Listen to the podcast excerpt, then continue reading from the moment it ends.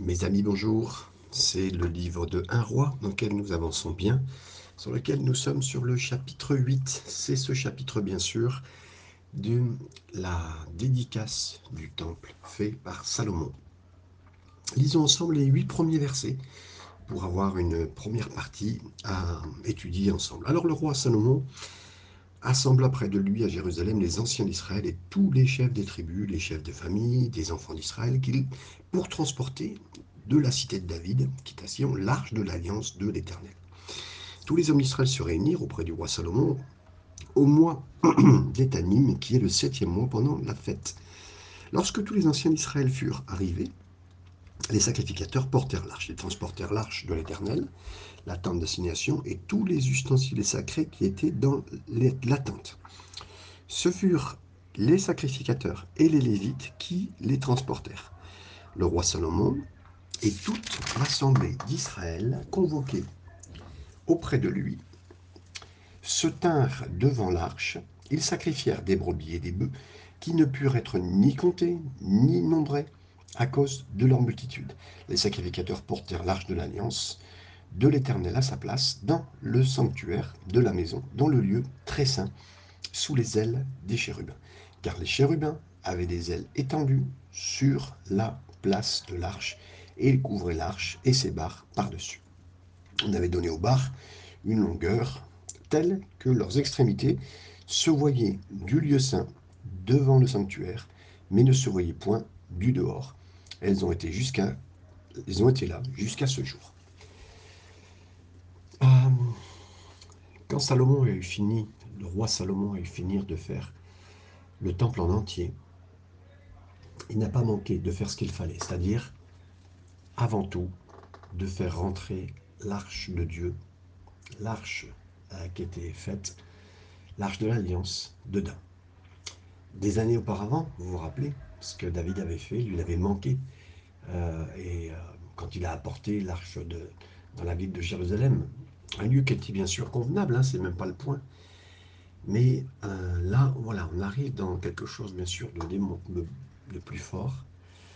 Euh, cet endroit pratique, entre guillemets, c'était Jérusalem. Et ici, Salomon prend le relais et amène l'arche dans un endroit magnifique.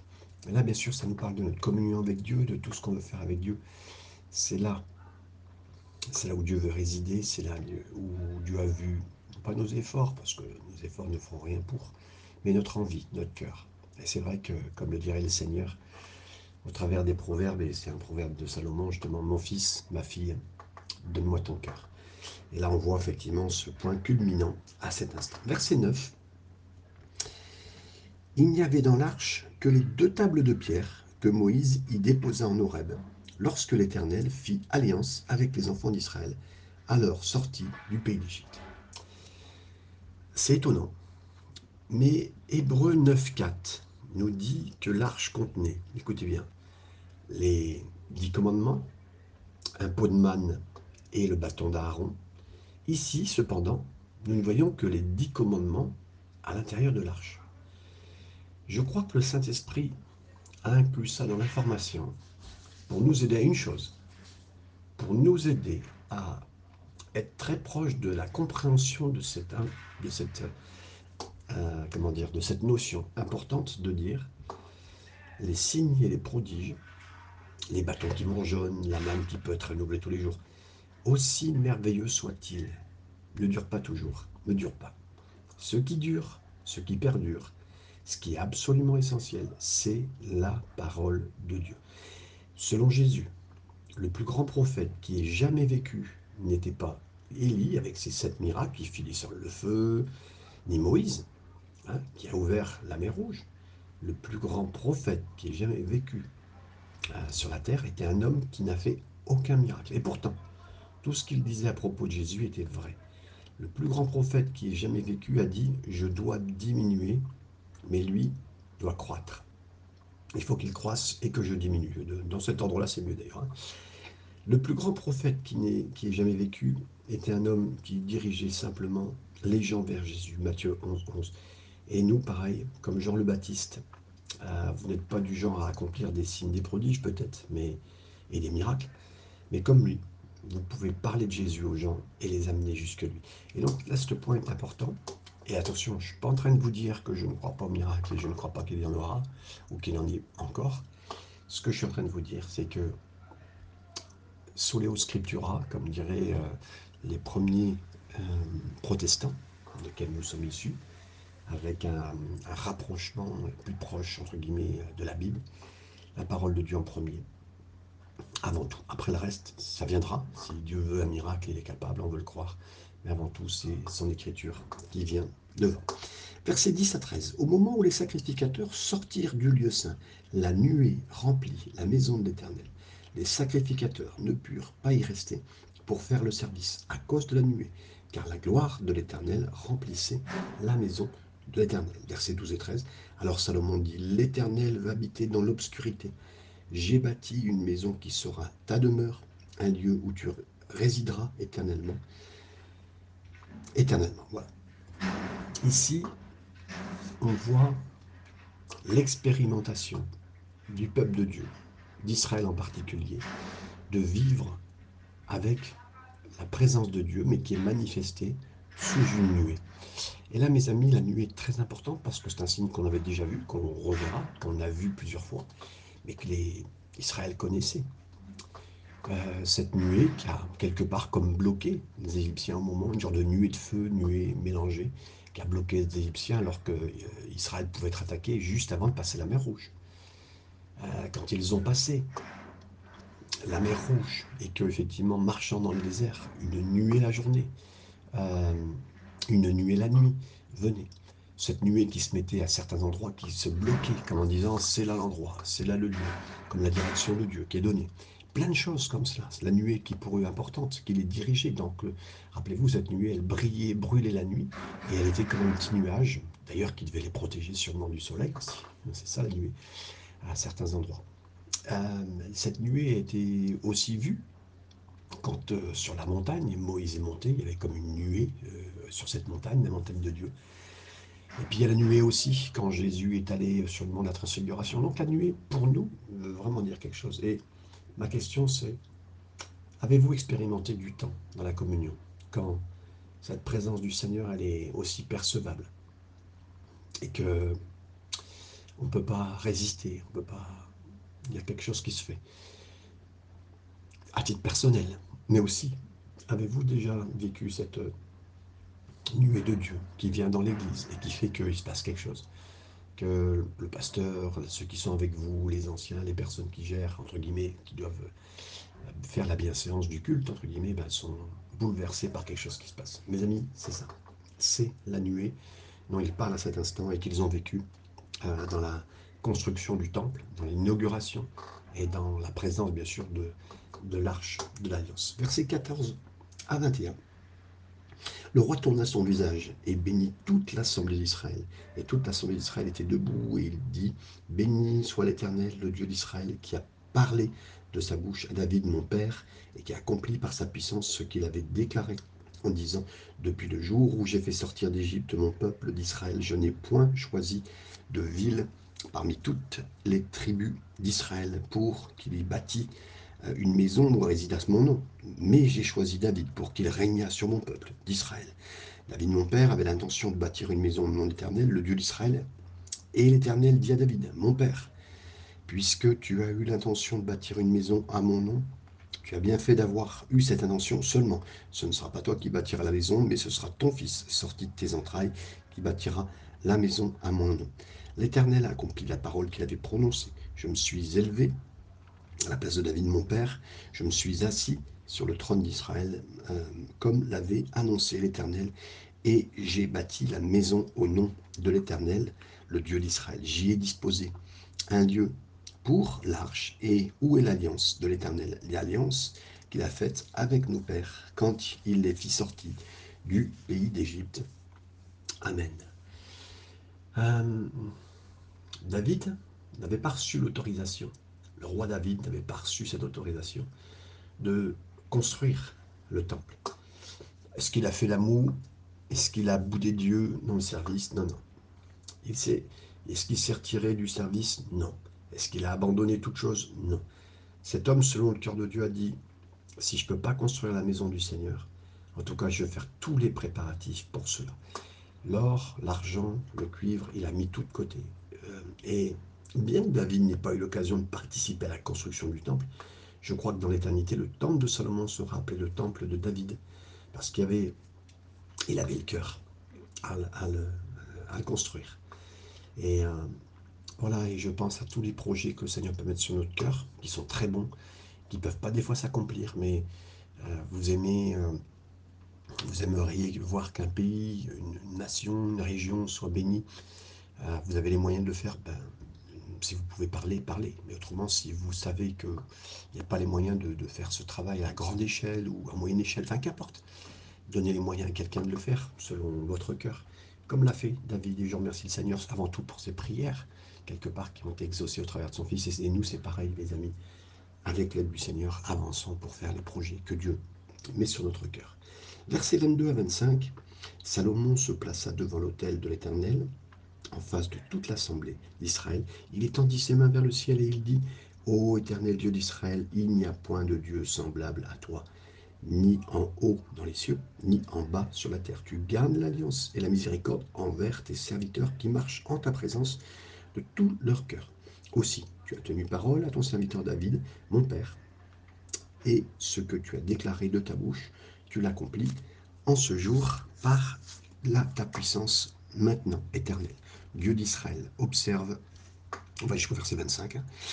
euh, observe la promesse que tu as faite à David, mon père, en disant Tu ne manqueras jamais devant moi d'un successeur assis sur le trône d'Israël, pourvu que tes fils prennent garde à leur voix et qu'ils marchent en ma présence comme tu as marché en ma présence. Euh, tous ces points importants de rappel parce que quand Dieu a dit à David qu'il ne pouvait pas lui construire une maison, il a tempéré quand même son message en disant Mais je vais te construire une maison. Moi, c'est Dieu qui dit, qui parle comme ça à David. Il y aura toujours quelqu'un dans ta famille, dans ta lignée, sur le trône d'Israël. Bien entendu, bien entendu. Cette promesse, trouve son point culminant et son accomplissement dans le Fils de David, Jésus, hein, qui vit et règne pour toujours. Mais on voit un point important aussi pour nous, c'est que euh, ce que Dieu nous a confié à nous, à notre famille, peut être passé à la personne suivante dans nos familles, à des personnes suivantes dans nos familles. Et Dieu, avant de parler, j'aimerais vous dire, la promesse de Dieu, elle peut être sur nos familles. Mais, bien entendu, si euh, les personnes suivent le Seigneur, si les personnes gardent le Seigneur à cœur, et là, notre intérêt familial et de lignée, et de grande famille, de la suite, tout est entre ses mains. J'ai confiance avec vous que ça soit encore entre ses mains. Versets 26 29, nous continuons.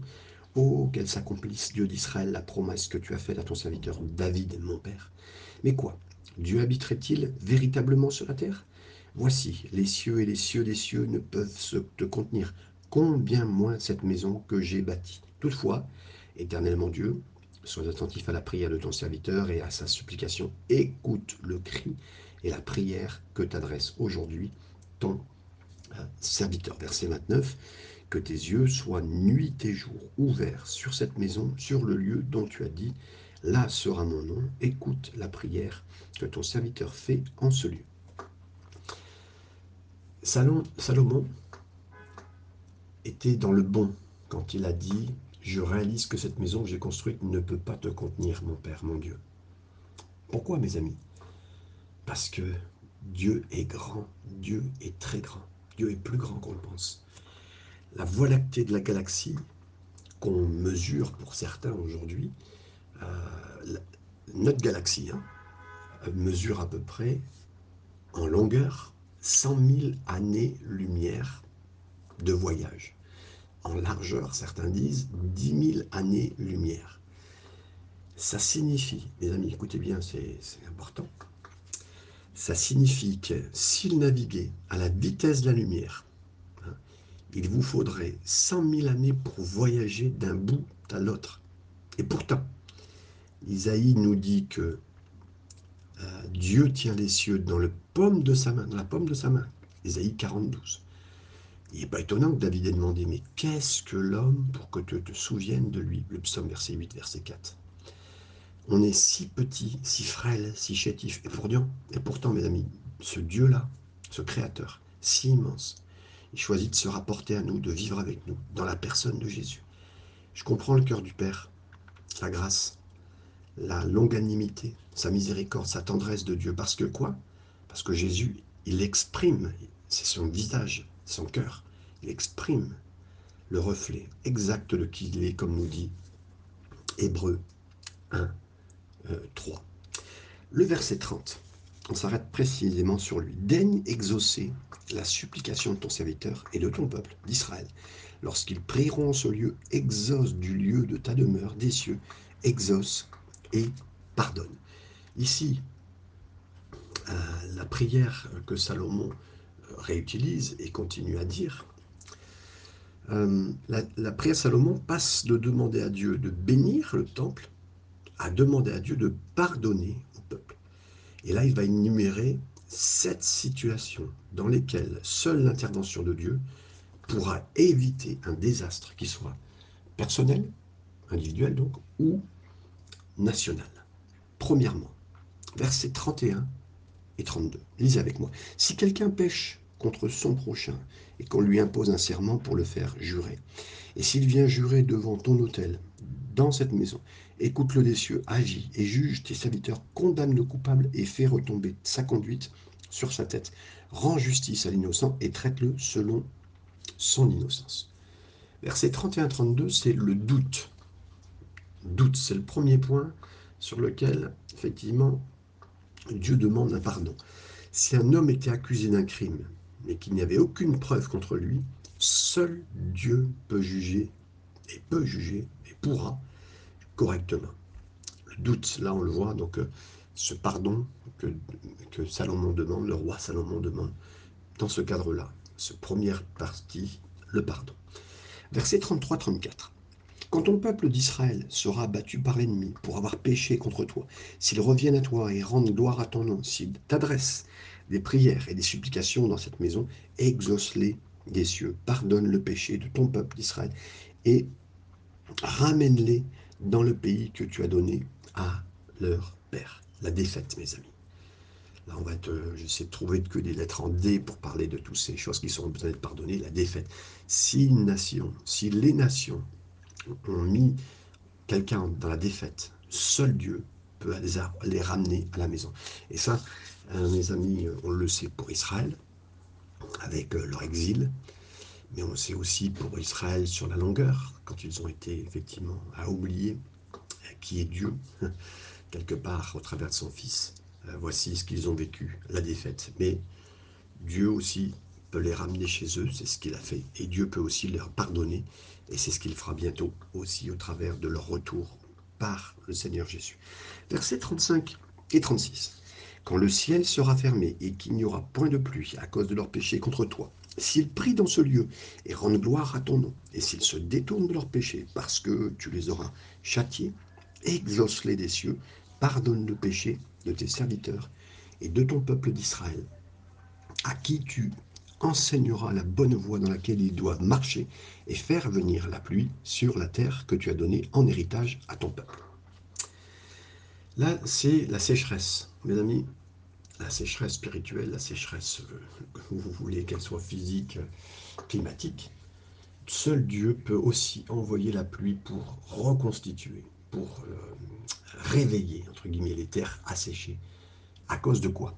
À cause de la rébellion de son peuple. Donc, euh, que ce soit quelque chose qui soit climatique, que ce soit quelque chose qui soit spirituel dans, une église ou dans un endroit ou dans un pays, ben, seul Dieu, avec le pardon qu'on lui demande, peut réveiller, euh, restaurer une partie, une parcelle, entre guillemets, euh, de, de, pays.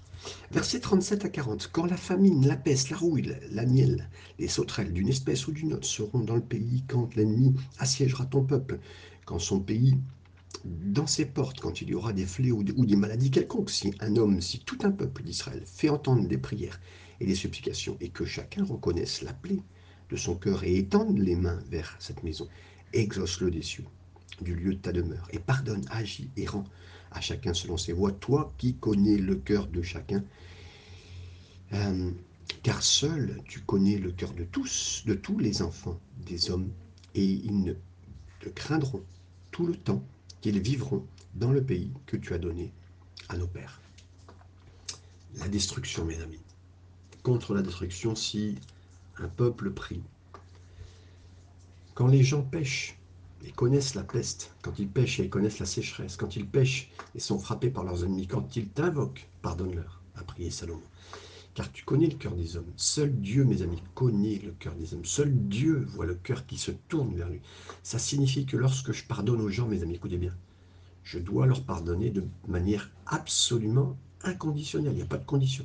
Parce que je ne connais pas leur cœur. Des fois, voilà, d'abord le pardon vient de Dieu, donc on demande à Dieu le pardon, mais en plus, on leur pardonne de façon inconditionnelle, parce qu'on ne connaît pas. Il n'y a que Dieu. J'ai trouvé ça merveilleusement libérateur, mes amis, parce que ça signifie que je, j'ai pas à juger, j'ai pas à analyser, j'ai pas à comprendre les choses. Je demande à Dieu son aide pour pardonner. Je pardonne.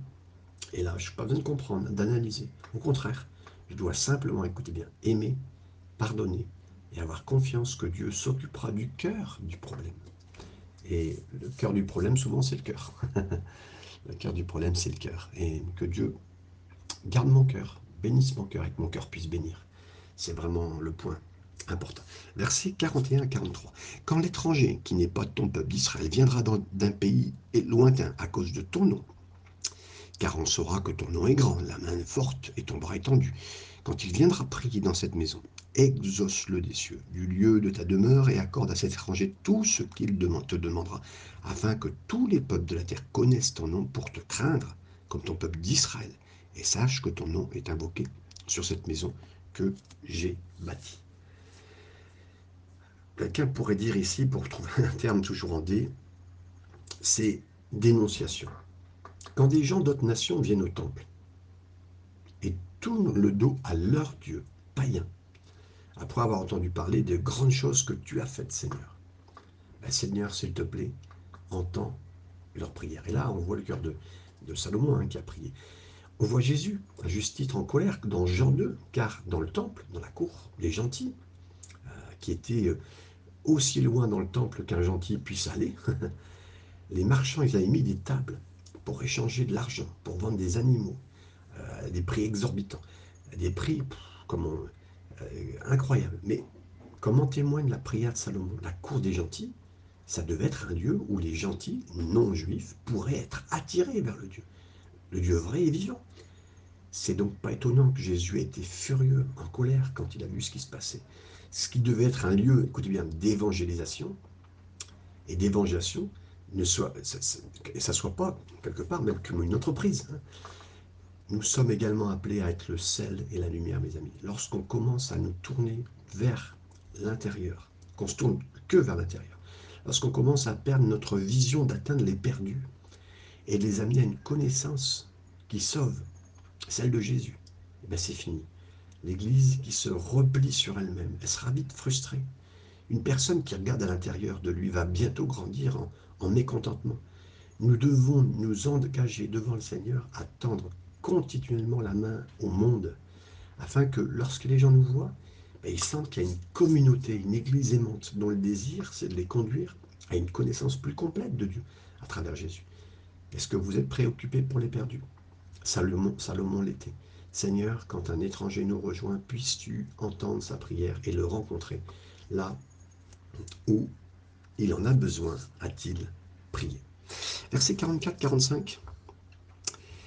Quand ton peuple sortira pour combattre ton ennemi en suivant la voie que tu lui auras prescrite, s'il adresse à l'Éternel des prières, tes regards tournés vers la ville que tu as choisie et vers la maison que tu as bâtie à ton nom, exauce des cieux leurs prières et leurs supplications et fais leur droit. Là ici, on pourrait parler aussi encore une fois avec cette lettre euh, D pour tout le moment de dédicace. C'est le déploiement. Si, la nation partait au combat en obéissance aux instructions de Dieu, lui seul pourrait véritablement se battre pour elle. C'est Dieu. Donc là, si, et là on ne parle pas, mes amis, de, euh, en ce moment avec l'actualité de, de la guerre d'Israël, ou que la guerre qu'on fait contre Israël, on n'est même pas là à prendre politiquement les faits. Nous, ce qui nous intéresse, c'est qu'Israël découvre Dieu au travers de Jésus. Donc on ne rentrera pas dans les faits, même si on peut dire une chose, c'est que Dieu aime son peuple d'Israël et le pays d'Israël plus que tout. Mais euh, là, c'est plutôt de dire, voilà, si on part en obéissance, et là on parle de pasteurs, d'église, de croyants qui se mettent en, charge de dire non, nous ne laisserons pas faire ça, nous ne sommes pas d'accord avec telle ou telle situation, nous prierons pour, nous agirons pour, ben, Dieu agira, parce que c'est son nom, c'est sa victoire, c'est son principe qui est en jeu plus que toute chose. Et c'est ça qui est important dans le cœur de ce message, de, se déployer euh, dans un combat spirituel, dans l'intercession, dans la prière, dans toutes les choses qui seront utiles pour faire avancer l'œuvre du Seigneur. Verset 46 à 53, je continue. Quand ils pécheront contre toi, car il n'y a point d'homme qui ne pêche, quand tu seras irrité contre eux et que tu les livreras à l'ennemi, qui les emmènera captifs dans un pays lointain ou rapproché, s'ils rentrent en eux-mêmes dans le pays où ils seront captifs. S'ils reviennent à toi et t'adressent des supplications dans le pays de ceux qui les ont emmenés, et qu'ils disent Nous avons péché, nous avons commis iniquité, nous avons fait le mal. S'ils reviennent à toi de tout leur cœur, de toute leur âme, dans le pays de leurs ennemis qui les ont emmenés captifs, s'ils adressent tes prières, les regards tournés vers le pays que tu as donné à leur père, vers la ville que tu as choisie, vers la maison que j'ai bâtie, en ton nom, exauce des cieux du lieu de ta demeure leurs prières et leurs supplications, et fais leur droit. Pardonne à ton peuple ses péchés et toutes ses transgressions contre toi. Excite la compassion de ceux qui les retiennent captifs, qui les retiennent captifs, afin qu'ils aient pitié d'eux. Car ils sont ton peuple, ton héritage, et tu les as fait sortir d'Égypte du milieu d'une fournaise de fer. Quand tes yeux euh, quand tes yeux soient ouverts sur la supplication de ton serviteur et sur la supplication de ton peuple d'Israël, pour les exaucer en tout ce qu'ils te demanderont car tu les as séparés de tous les peuples de la terre pour en faire ton héritage, comme tu l'as déclaré par Moïse, ton serviteur, quand tu les as fait sortir d'Égypte, nos pères, Seigneur éternel. Ici, c'est de la défection, écoutez bien. Si la nation se détourne de la vérité pour se tourner vers un faux culte, vers quelque chose de mauvais, qui mène à la captivité, seul Dieu pourra ramener son cœur vers lui. C'est valable pour Israël, qui a eu, à l'époque, s'était tourné vers des idoles. Dieu les a amenés à Babylone et ils ont été détournés. Et ils se sont retournés vers Dieu. Par contre, quand Jésus était présenté comme Dieu, ils ne se sont pas tournés. Et aujourd'hui, les événements ont tout fait. Des difficultés. Et aujourd'hui, jusqu'à l'Antichrist, puisque c'est le, le, Christ dont il s'agit, là c'est c'est pas un point important de la Bible, là, c'est la personne envoyée de Dieu, c'est Dieu lui-même qui s'envoie, qui s'incarne pour venir, et pour l'instant Israël n'a pas compris, il faudra donc attendre dans la grande tribulation pour qu'ils se retournent, qu'ils reviennent de toutes leurs voies mauvaises contre Dieu.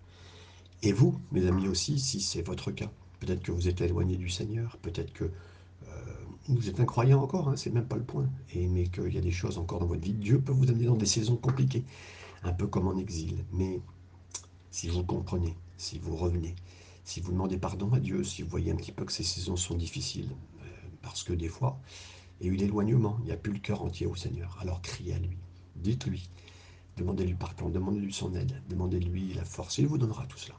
Et alors il le fera. Que Dieu soit béni. Verset 54. Lorsque Salomon eut achevé d'adresser à l'Éternel toute cette prière et cette supplication, il se leva deux de devant l'autel où il s'est agenouillé, les mains tendues vers le ciel. Mes amis, c'est la première fois dans les Écritures, écoutez bien, où on voit une personne agenouillée, euh, quelqu'un qui s'agenouille en prière. Même si c'est certainement la posture du cœur plutôt que la posture du corps qui compte, je crois qu'il est également vrai que la posture du corps reflète souvent la posture du cœur. Est-ce que vous n'avez pas découvert que lorsque vous êtes vraiment pressé, vous vous retrouvez naturellement à genoux ou face devant le Seigneur, votre visage devant le Seigneur. Salomon était si intense dans l'esprit, si préoccupé par les requêtes qu'il adressait au Seigneur, que même si la posture normale de prière à ce moment-là, c'était se tenir debout, il s'est retrouvé inévitablement à genoux, les mains levées, la main levée, un aperçu qui révèle cette posture de son cœur. Et deuxièmement, 2 euh, Chroniques 7 euh, nous, nous dit qu'après avoir fait cette prière, un feu fut envoyé du ciel pour consumer les, sacrifices de l'autel. Ça signifie que Salomon a littéralement prié pour faire descendre le feu du ciel. Et je crois que l'une des raisons que cela était, c'est qu'il y a une intensité, une brûlure dans son propre cœur alors qu'il priait. Alors que Dieu nous a donné la capacité de prier contre le feu, Hein. Il nous donne aussi la compréhension afin que nous puissions euh, également être puissants dans notre vie de prière. Amen. Et je crois pour vous tous. Versets 55 et 56, mes amis, j'essaie d'aller vite. Debout, il, il, euh, bénit à haute voix toute l'assemblée d'Israël en disant Béni soit l'Éternel qui a donné du repos à son peuple d'Israël, selon toutes ses promesses, de toutes les bonnes paroles qu'il avait prononcées par Moïse, son serviteur. Aucune n'est restée sans euh, effet. Oui, après avoir passé du temps avec le Seigneur, Salomon maintenant se tient devant le Seigneur. Il euh, reporte et euh, il se tient maintenant et commence à bénir le peuple. Il leur rappelle que Dieu a complètement tenu ses promesses. La même chose est vraie pour nous. Vous souvenez-vous de ce qui vous angoissait il y a un an, il y a trois ans? Pourtant, à cette époque, vous pensiez sans doute la promesse de Dieu selon laquelle toute chose concourt bien euh, de ceux qui aiment Dieu, sa garantie de bénédiction, la provision du Seigneur. Ça va pas fonctionner pour moi, je le sais. Je ne le sais pas. Et mes craintes de l'année dernière ne se sont jamais réalisées, mes amis. C'est pourquoi je dois, euh, je devrais jamais même perdre mon sommeil à cause de quoi, quoi que ce soit une situation qui se présente à moi, parce que le Seigneur tient toujours ses promesses sans exception. Amen et Amen. Versets 57 à 61. Que l'Éternel, notre Dieu, soit avec nous comme il l'est avec nos pères, qu'il ne nous abandonne point et ne nous délaisse point, mais qu'il incline nos cœurs vers lui, afin que nous marchions dans toutes ses voies et que nous observions ses commandements, ses lois, ses ordonnances qu'il a prescrits à nos pères, que ces paroles, objets de mes supplications devant l'Éternel, soient jour et nuit présentes à l'Éternel notre Dieu, et qu'il fasse en tout temps droit à son serviteur et à tout son peuple d'Israël, afin que tous les peuples de la terre reconnaissent que l'Éternel est Dieu et qu'il n'y en a point d'autre, que votre cœur soit tout à l'Éternel notre Dieu, comme il l'est aujourd'hui, pour suivre ses lois et pour observer ses commandements. Salomon, il a prononcé une bénédiction, mes amis. Une bénédiction, euh, et pourtant il était roi et non prêtre. Le mot hébreu traduit par bénir signifie littéralement conférer la prospérité, le bonheur à quelqu'un. Et en tant que sacerdoce royal, un père de neuf, nous avons la même opportunité que Salomon d'annoncer la bonté de Dieu dans la vie des gens et puis de les faire amener la bonté de Dieu sur leur vie. Mes amis, croyez bien, vous croisez des gens euh, que vous ne connaissez pas, qui sont peut-être méchants, qu'importe, nous les étions aussi, mais vous pouvez faire venir la bonté de Dieu sur eux, la bénédiction de Dieu sur eux. Et on peut vraiment apporter toutes ces choses. Et c'est merveilleux. On peut bénir, on peut bénir. Et c'est ce que je veux faire, mes amis, avec vous. Verset 62, 63. Le roi et tout Israël, avec lui offrait des sacrifices devant l'Éternel. Salomon immola 22 000 bœufs et 120 000 brebis pour le sacrifice d'action de grâce qu'il offrit à l'Éternel.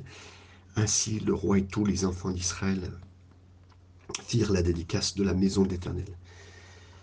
Et là, je, suis d'abord touché d'abord de voir que 22 euh, 000 bœufs, 120 euh, 000, euh, comment dire, brebis qui ont été sacrifiés, et ça coûtait cher, mais ça nécessitait une quantité incroyable d'efforts et en plus d'énergie. Mais c'était un délice pour le Seigneur. En tant que sacerdoce du Nouveau Testament, nous devrions offrir un sacrifice de louange, le fruit de nos lèvres aussi, qui remercie le Seigneur, comme le dit Hébreu 13, 15. Et si les louanges que vous offrez au Seigneur étaient consignées dans les Écritures, est-ce qu'il y aurait cela? Est-ce qu'il y aurait une grande et impressionnante liste, comme c'est là, une taille même embarrassante? Et je me suis récemment réinscrit même euh, quelque part en faisant les, psaumes, comme on le fait, euh, sur le livre des psaumes, en, apprenant le langage de l'action de grâce, en personnalisant les psaumes dans les dévotions matinales. Et si vous avez du mal à verbaliser la louange, bah, encourage à prendre, à inscrire euh, ces psaumes et les parcourir, à les chanter, à les prier, à les lire à voix haute dans vos maisons. Mettez-les à la première personne. Je vais faire ça. Seigneur, je louerai ton nom. Je bénirai. C'est un outil merveilleux, puissant, qui vous aidera à devenir plus expressif et en, en offrant des louanges et de l'action de grâce au Seigneur, à Jésus, à l'Éternel. Les derniers versets 64 à 66, ça sera les derniers, mes amis. On est un petit peu plus loin, mais on a fait tous un roi, huit ensemble. En ce jour, le roi consacra le milieu du parvis qui est devant la maison de l'Éternel, car il offrit là les holocaustes, les offrandes, les graisses, les sacrifices d'action de grâce, parce que l'autel d'airain qui est devant l'Éternel était trop petit pour contenir les holocaustes, les offrandes et les graisses des sacrifices d'action de grâce. Salomon célébra la fête en ce temps-là, et tout Israël avec lui. Une grande multitude venue depuis les environs de Hamath jusqu'au torrent d'Égypte s'assembla devant l'Éternel, notre Dieu, pendant sept jours et sept autres jours, soit quatorze jours. Le huitième jour, il renvoya le peuple et il bénit le roi, et ils s'en allèrent dans leur tente, joyeux de et leur cœur content pour tout le bien que l'Éternel avait fait à David, son serviteur, et à Israël, son peuple. Mes amis, après avoir passé du temps et d'avoir donné des animaux, comme on de le voir, après avoir passé du temps à consacrer le temple du Seigneur et à lui offrir des sacrifices, les gens sont repartis joyeux, heureux, remplis. C'est pas surprenant, mes amis. Chaque fois qu'on fait réellement une expérience avec le Seigneur, qu'on expérimente la joie du Seigneur, que l'Église est remplie de sa présence, pas des gens, hein. les gens, tant mieux s'ils sont là, mais la, présence du Seigneur qui remplit la maison de Dieu, mes amis, les gens repartent, mais remplis, foule, plein. Et je dirais, vous savez, je reviens sur un petit point, ça me bénit, mais euh, ils ont tué beaucoup d'animaux. L'écologie pourrait dire, ah, mes amis, vous avez vu, vraiment la, religion euh, chrétienne, judaïque, elle n'est pas du tout euh, écologique. En tout cas au niveau des animaux, et vous ne pensez pas aux animaux. Mes amis, si Dieu pense, aime tellement les animaux, il fallait, pour bien comprendre un sacrifice d'animal, qui remplace un sacrifice de quelqu'un qui ne pouvait pas donner sa vie lui-même. Pourquoi on a pris que c'est une substitution hein? On remplace un animal par un autre, pour nous, pour moi. Donc, au début, euh, quand quelqu'un venait au temple, il mettait la main sur l'animal. Imaginez, vous, amenez votre chat, votre chien, euh, à l'église et vous mettez la main dessus, et puis c'est l'animal qui meurt à votre place. Vous comprenez, vous n'avez plus envie de pêcher demain, parce que vous dire, mais non, c'est un animal. Donc là, il a dit tuer tous les animaux, c'était normal. Mais c'est, bien sûr, euh, ça s'est fait dans la grande longueur. Le Seigneur ne veut même pas ça. La preuve, c'est qu'il a donné lui-même sa vie, son fils Jésus, qui est venu mourir pour moi. Et ça, me remplit, mes amis. Et Dieu aime les animaux, ne hein, croyez pas mais avec force et puissance. Je sais que le Seigneur m'aime et vous aime, mes amis. Soyez bénis, soyez gardés, et à très bientôt.